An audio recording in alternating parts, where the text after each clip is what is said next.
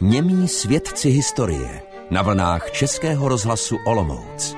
Nejstarší dochované místo v Horní Moštěnici není ku podivu obec, ale takové místo kousek východně za vesnici, místo nazývané Štolbach nebo Štulbach.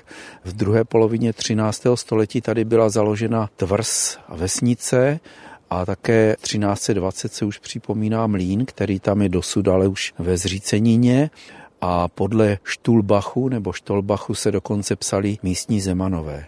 Když se podíváme na obvodovou zeď mlína, tak v základech a v rozích vidíme kameny a ty mají pocházet údajně z bývalé tvrze.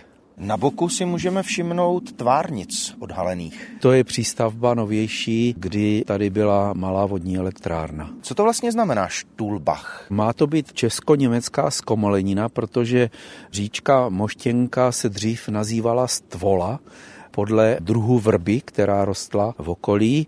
Bach je potok, takže stvola Bach byl potom upraven na Štolbach nebo Štulbach. A říčka Moštěnka dala název i vesnici.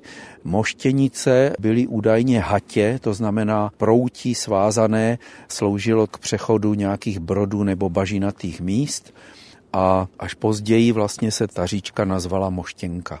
Tvoří v obci pěkná zákoutí. Jsou tady pěkná zákoutí, hlavně kolem Línského náhonu, kdy ten vodní prvek opravdu působí velice pěkně ale máme tady také velkou náves s bohatými grunty, anebo areál bývalého zámku s panským dvorem a s velkým zámeckým parkem. Když nahlédneme do průchodu toho zámku dnes obecního úřadu, tak nás určitě zaujmou staré kameny po levé straně. Jsou tady druhotně umístěny náhrobní kameny, které byly původně na hřbitově a jsou to kameny bývalých majitelů panství, vlastně leních pánů, protože celé panství vždycky patřilo biskupství, později arcibiskupství a tady můžeme vidět kameny rodu strojerů anebo Václava Zoubka se Zdětína. Trojerové, to je velmi slavné jméno, olomoucký kardinál se taky jmenoval. No a ten právě dal toto léno svému bratru z Trojeru. Ten starý hřbitov stával, jak je obvyklé, v okolí kostela.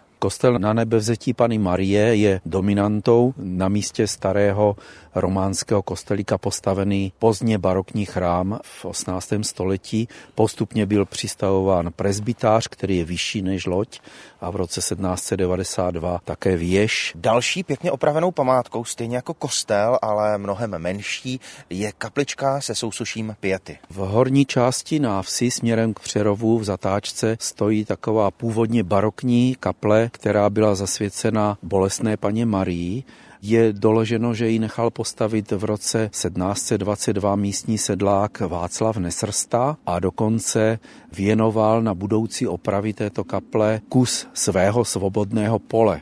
Je k tomu i doklad taková listina, která byla sepsána na obci a v roce 1902, když byla kaple opravovaná, tak tady bylo nalezeno osm koster lidských, měli údajně patřit švédským vojákům, protože Moštěnice byla v roce 1643 na jeden měsíc takovým obrovským polním táborem opevněným, Kaplička potom prošla takovou úpravou, která setřela barokní ráz v roce 1927, kdy spolek svaté Terezie od místního kostela tam nechal vložit sousoši Pany Marie s mrtvým Kristem.